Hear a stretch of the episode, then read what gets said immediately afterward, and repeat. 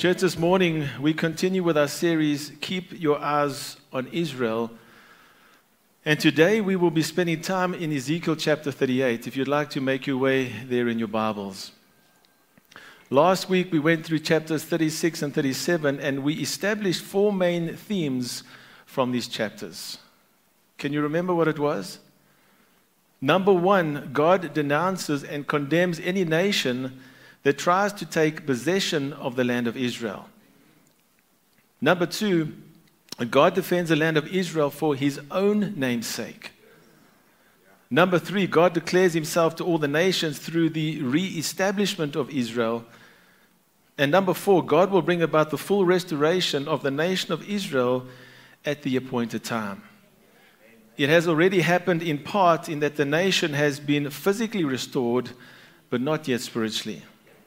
The bones are there, but it's a body awaiting breath, awaiting the Ruach, the Spirit of God.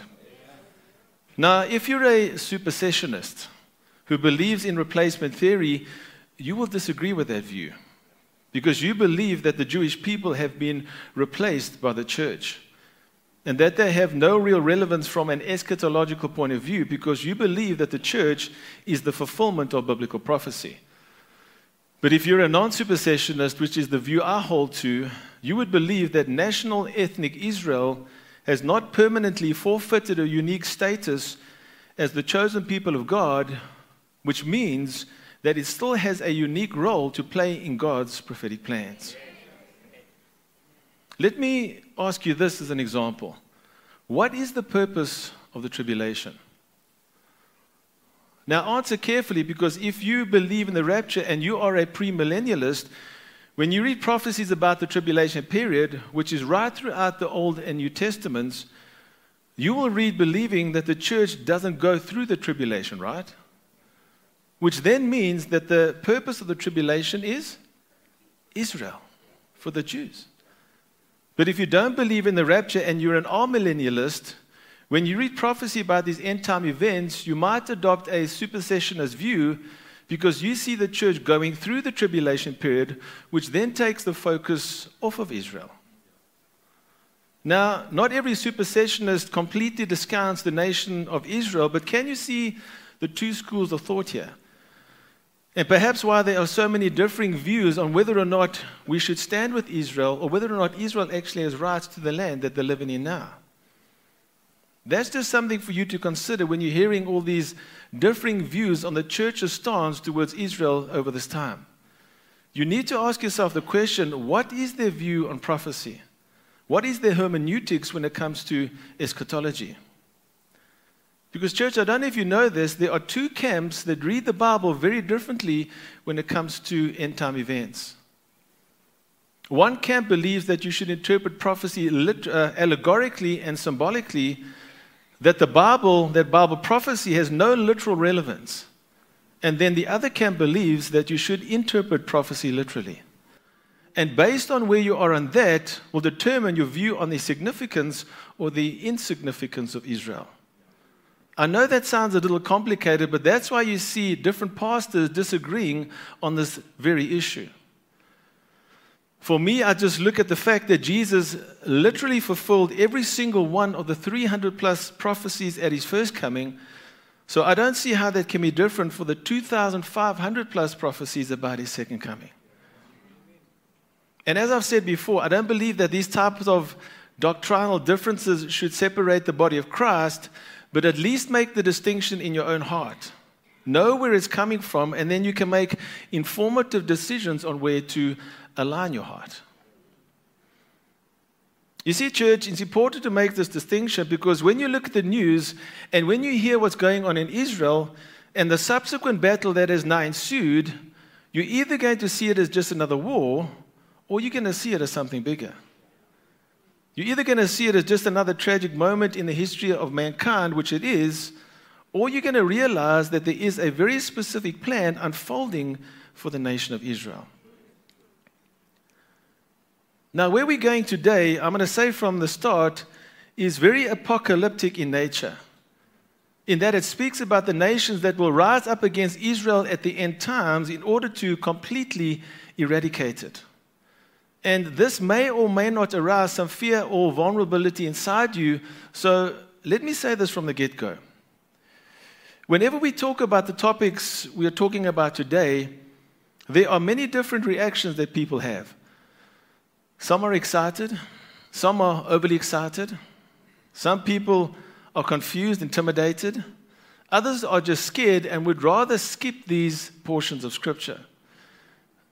But here's what I want you to know. The purpose of studying prophecy isn't to make you scared. It is to make you ready. It is to prepare you for what is coming. There are many benefits to studying prophetic Scripture, and let me just name a few of them. Number one, purity of lifestyle. What do I mean by that? Nothing purifies you like having or living with the awareness that the Lord can come back at any moment. When the Apostle John spoke about the coming of the Lord, he said, "Whoever has this hope purifies himself just as he is pure." It's kind of like when I was a young boy and my mom would say to me, when I was misbehaving, she would say to me, "Wait until your dad gets home." Guess what happened? The behavior in that house would change immediately. I lived differently knowing the soon return of my father could be imminent, right? In fact, if I could get away with it, I would be sleeping by 4 o'clock in the afternoon before he got home. Who's done that before?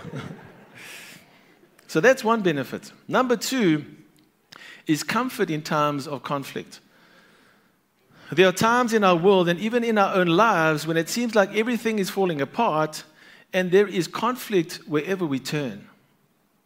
Right? We see the world getting more and more evil by the day. We hear of wars and rumors of wars. But Jesus reminds us that when these things begin to happen, we need to look up and lift our heads because our redemption draws near. He also said, "Let not your hearts be troubled. In my Father's house are many mansions. If it were not so, would I have told you that I go to prepare a place for you?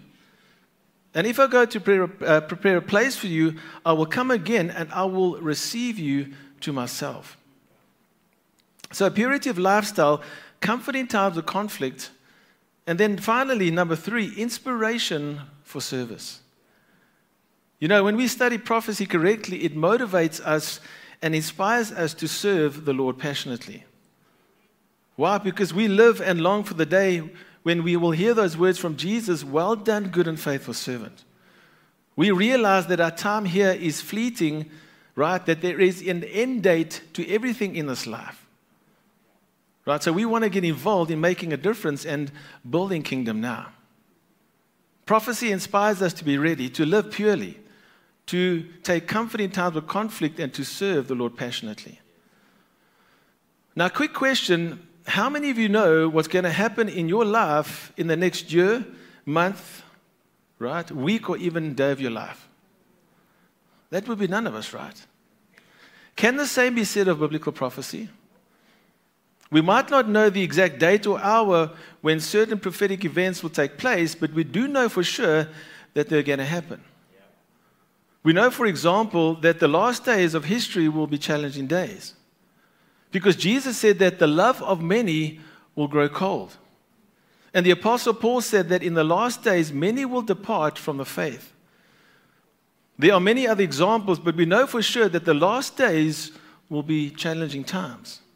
Right? Many prophetic scriptures about that. The second thing we know, because we looked at this last week, is that Israel will be regathered in their homeland. The prophets all said that, and it happened on May 14 of 1948. They're back in their land physically, awaiting their spiritual restoration. But you know what's really amazing, church? And one of the reasons why we need to keep our eyes on Israel?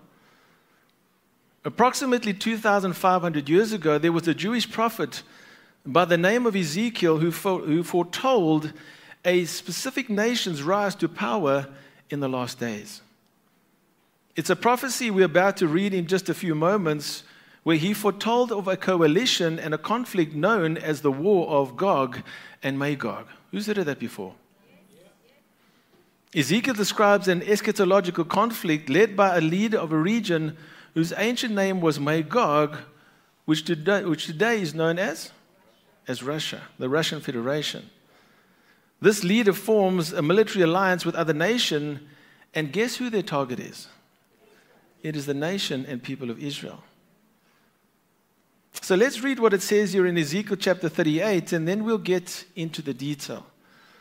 For the sake of time, I'm not going to read all the verses, but you'll get the gist of what's going on. It says, "The word of the Lord came to me. Son of man, set your face toward Gog of the land of Magog, the chief prince of Meshech and Tubal, and prophesy against him and say, Thus says the Lord God, Behold, I am against you, O Gog, chief prince of Meshech and Tubal.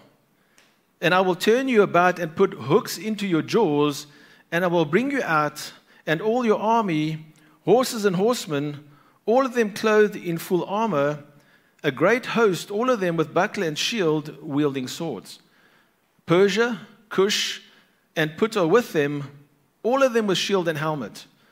Gomer and all his hordes, Beth Togarmah from the uttermost parts of the north with all his hordes." Hordes is just a great amount of people. "Many peoples are with you." Verse 10, "Thus says the Lord God, on that day thoughts will come into your mind and you will devise an evil scheme," which means you will be satanically influenced, "and say, I will go up against the land of unwalled villages. I will fall upon the quiet people who dwell securely, all of them dwelling without walls and having no bars and gates, to seize spoil and to carry off plunder, to turn your hand against the waste places that are now inhabited, and the people who were gathered from the nations, who have acquired livestock and goods, who dwell at the center of the earth." Verse 16, "You will come up against my people Israel like a cloud covering the land. In the latter days I will bring you against my land, that the nations may know me, when through you, O Gog, I vindicate my holiness before their eyes." Now, church, the four main points that I want to draw out of this chapter for us to consider today is who, where, why, and when. If you're taking notes, who will attack the nation of Israel? Why will they attack them? Where specifically will they do it? And then finally, the last question we're going to look at, when will they do it? Because there's a lot of questions going on at the moment about what's happening right now. And is this the war of Ezekiel chapter 38? So let's ask and answer those questions together. So let's start with who. As I said a moment ago, what Ezekiel describes here is an eschatological conflict led by a leader of a region whose ancient name was Magog. This leader forms a military alliance with other nations, and as I said, who's their target? Who do they want to destroy? It is the nation and people of Israel. But get this, church, the broader target, of course, is the God of Israel. Because all of these nations will be satanically inspired by Satan himself. Now, you may or may not know this, or you probably do know this, but who is the kingpin in this battle? It is none other than Russia. And I don't say that because I'm picking on Russia, or because, you know, it is just a popular thing these days to blame Russia for everything. I say that because the Bible actually names Russia as the principal player in this military campaign that's going to come against the nation of Israel. So let's look a little closer at who is involved here. Look again at verses 1 and 2. He says, "The word of the Lord came to me, Son of man, set your face toward Gog." Underline that word in your Bible, and if you have your inductive Bible study colors with you, highlight that word as a person, whatever color you normally use. Gog is a title like Tsar or Prince, and we know that it's a person because at the end of verse 2, God says, "Prophesy against him." So Gog is the prince over a region that is called Magog, also there in your Bibles in verse 2. Underline that word Magog and highlight it as a place. Now, according to ancient historians and Bible scholars, there is great unanimity that the territory of Magog is actually Russia. There's not much debate about that. Furthermore, Meshech and Tubal that are mentioned there are thought by most biblical scholars to be Moscow and Tobolsk, which are both prominent cities in Russia, right? So it's pointing to Russia. And joining Russia in this confederation are 5 other nations. And the first on that list in verse 5 is the second most significant player in this military campaign, and Israel's number one enemy, Iran. Now, Iran is listed here by its ancient name Persia in verse 5 because up until 1935, Iran was always known as Persia. And what's interesting is that until the Islamic Revolution of 1979, Iran was actually an ally of the United States and Israel. Prior to 1979, the Shah of Israel was selling oil to Israel. But the Islamic Revolution changed all that, and now as a result, they are not allies, they are hostile enemies. They are headed by an aggressively anti-Semitic, anti-American, and anti-Christian set of leaders. Right? They hate Christians as well. You may or may not know this, but Iran is the number one funder of terrorism in the world, and their main goal is to wipe out the very existence of the Jewish nation and all of Western society and what Western society stands for. They do not recognize Israel as a nation, and they fund terrorist organizations like Hamas in Gaza, which committed the most recent atrocities, and Hezbollah in Lebanon, which is now also getting involved to some degree in this war. And here's what makes this intriguing. Today, there is forming an alliance between Magog and Persia, between Russia and Iran. Russia and Iran are forming an alliance like we have never seen before in history. It started a few years back, and it's growing stronger. Did you know, for instance, that it was Russia that helped Iran build its nuclear facility? Did you know that today there are around 1,000 Russian nuclear scientists living and working in Iran? And did you know that Iran has been supplying weapons to Russia in its attack against Ukraine? Right? Listen, this has never happened before in history. Even 20 years ago, you would look at this prophecy in Ezekiel chapter 38 and say, surely this isn't a literal prophecy. Maybe it is something symbolic. But church, this alliance is literally getting stronger by the day. We're seeing it being forged. Now, I'm not going to have time to get into detail of all the other countries who form this alliance with Russia, so I'm just going to list them for you really quick. We have 1 or 2 slides for you. So you've got Magog, which is Russia. You've got Persia, which is Iran. And then you have Cush, which is the area south of Egypt, partly Ethiopia, but principally the Islamic country of Sudan. Next on the list is Put, which today is known as Libya. And it is listed here, but may also include modern-day Algeria and Tunisia as well, which means that we are dealing here with the Islamic states of the Upper Nile region. You have Gomer, that compromises of the nations of Poland and the Czech Republic and East Germany. And then finally you have Beth Togarmah, which is modern-day Turkey. Now let's just pause there for a moment. Do you know how many of these nations that I've just mentioned here are actually in alliance militarily and economically today? Have a look at this next slide. All of these nations, church, except Gomer, have notable military and economical alliances with the major players, Russia and Iran. This is no coincidence. But what I find fascinating is that when Ezekiel is writing this prophecy roughly 2,500 years ago, there were no such alliances happening. When he wrote this, there was no connection between these peoples, especially not militarily. Again, even 20, 30 years ago, you would look at this prophecy of Ezekiel chapter 38 and say, surely this couldn't happen. This must be symbolic or allegoric in some way, but these alliances are literally getting stronger and stronger by the day. All falling into line when we look at biblical prophecy. So that's who will attack the nation of Israel. And let's look now at why they will attack. You know, when you look at the size of these nations, the amount of land they all have, you might wonder, why would they want to attack one of the smallest countries on planet Earth? Let's see why. Verse 12 again says, they come to seize spoil and carry off plunder, to turn your hand against the waste places that are now inhabited, and the people who were gathered from the nations who have acquired livestock and goods, who dwell at the center of the earth. The reason why this alliance will attack Israel at some point in the future is because of three things, and I'm going to list this very quickly. Number one, because they want to capture the wealth that is in Israel. As I mentioned last week, Israel are the leaders in many different industries around the world.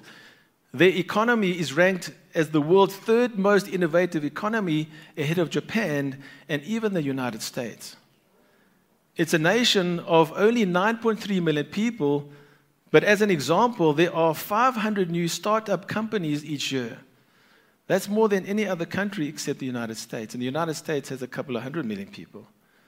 They have turned the barren wasteland that the land once was into one of the most prolific and prosperous nations on the planet. That's the first thing. Number two, the reason why this alliance will attack Israel is because they completely want to eradicate the nation of Israel. They have this anti-Semitic spirit that just wants to completely wipe them out.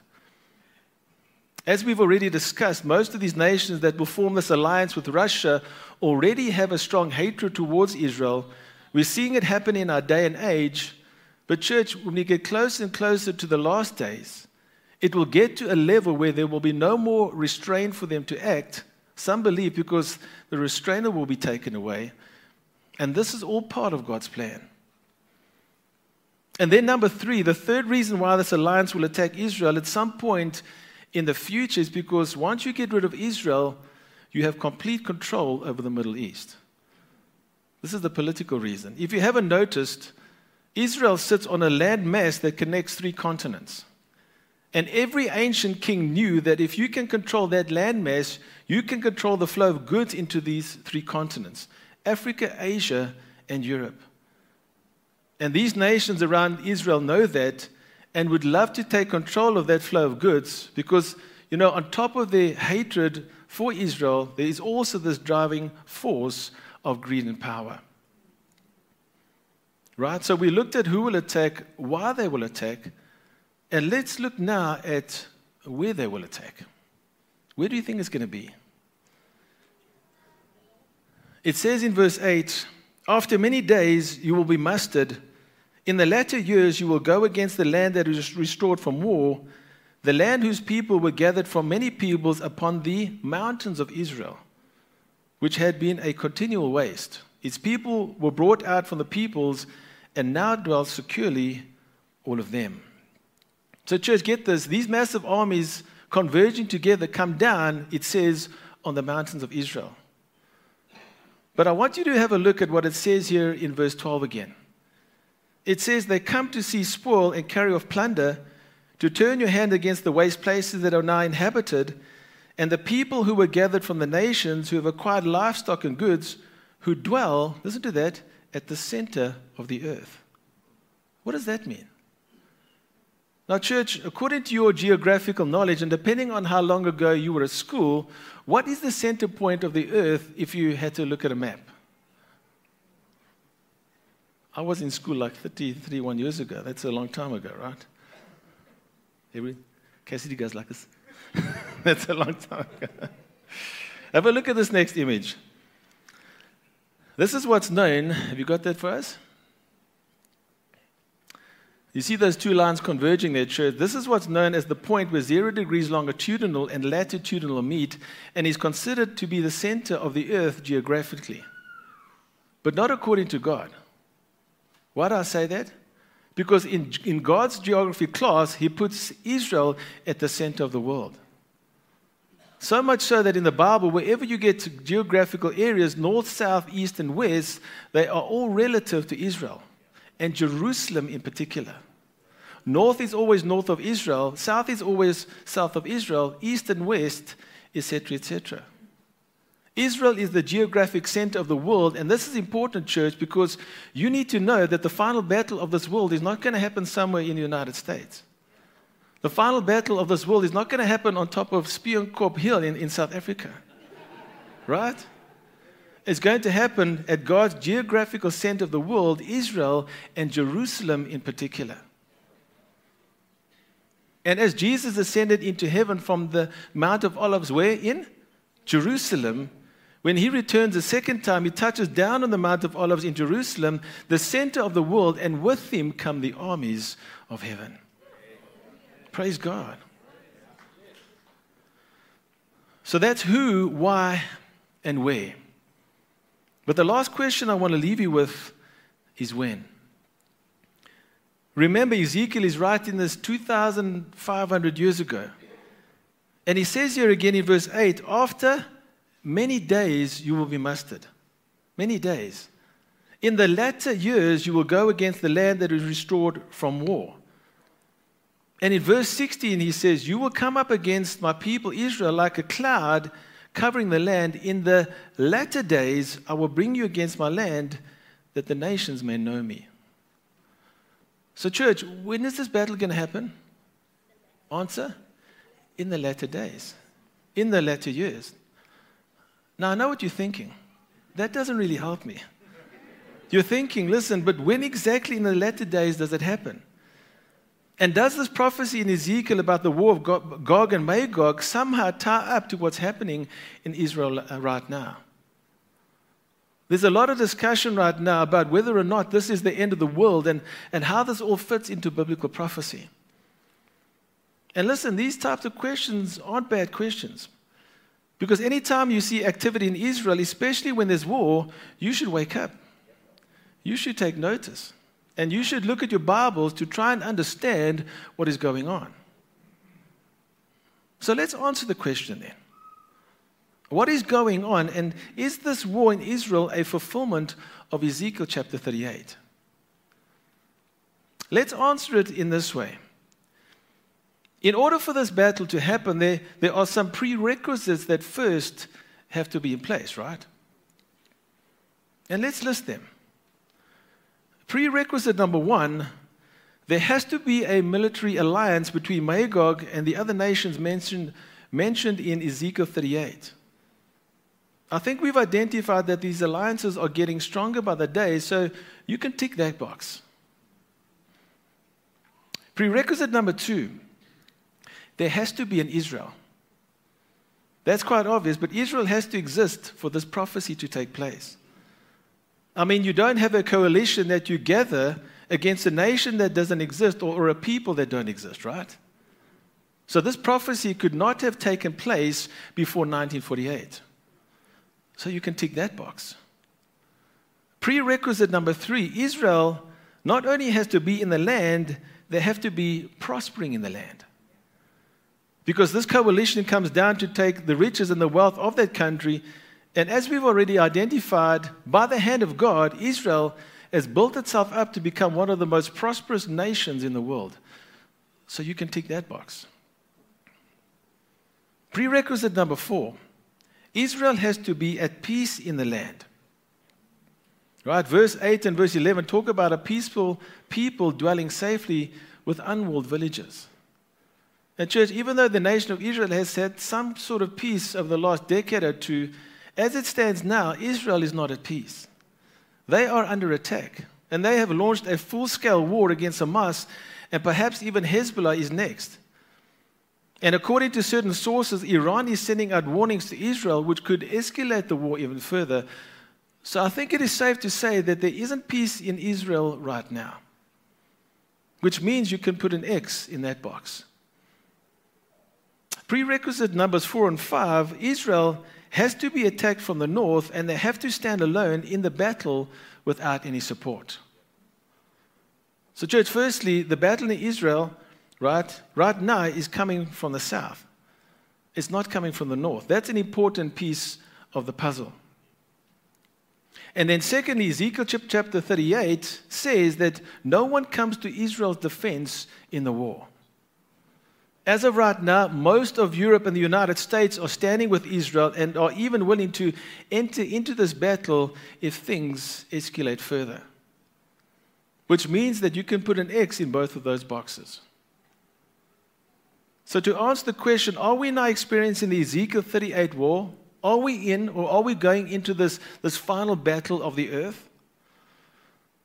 Well, church, if you look at these prerequisites, the answer is a yes and no, but currently no. However, The reason why we need to keep our eyes on Israel is because if you start to see these things aligning, if all these boxes have been ticked, then you need to realize that something big is about to happen. And listen, church, if we get to that scenario, does that mean that we should panic? Does that mean that we should become fearful? No, because you know what happens between Ezekiel chapter 38 and Ezekiel chapter 39? The rapture of the church. The rapture of the church, amen? And all of that to say, Christian, be ready. Be ready. Church, the end is not yet. But make no mistake, we are starting to see Bible prophecy unfold before our eyes. You know, I'm sure you've heard it said before, I've heard it said before, where people say, listen, I wish I lived in Bible times. Guess what? You are living in Bible times. And listen, whether Jesus tarries for another 60 minutes or another 60 years, we need to live as if he were to come right now. Jesus said in Luke chapter 21, verse 28, I like this version. He says, now when these things begin to take place, straighten up and raise your heads because your redemption draws near. The question we should all be asking ourselves is, how should we be living in view of his imminent return? I've given you a lot this morning, so let's close with some prayer. Maybe the worship team can come up and we can finish with one final song. Let's pray together. Father God, as we conclude our time together, we thank you for the promises and divine plans found in your word. We thank you for the assurance that studying prophecy is not meant to instill fear, but to prepare us for what is to come. It is a call to live lives of purity, to find comfort in times of conflict, and to be inspired to passionately serve you in service of your kingdom. As we see the signs of the times and the witness the unfolding of biblical prophecies, help us to remain steadfast in our faith, knowing that your plan is perfect and that your promises in Jesus are yes and amen. Lord, we pray that for the situation, we pray today for the situation in Israel. We pray for your will to be done. We pray for the innocent civilians on both sides. And that through these uncertain and tragic times, many would come to the saving knowledge of who you are. May your righteousness and holiness be known to all through the plans that you have for the nation of Israel.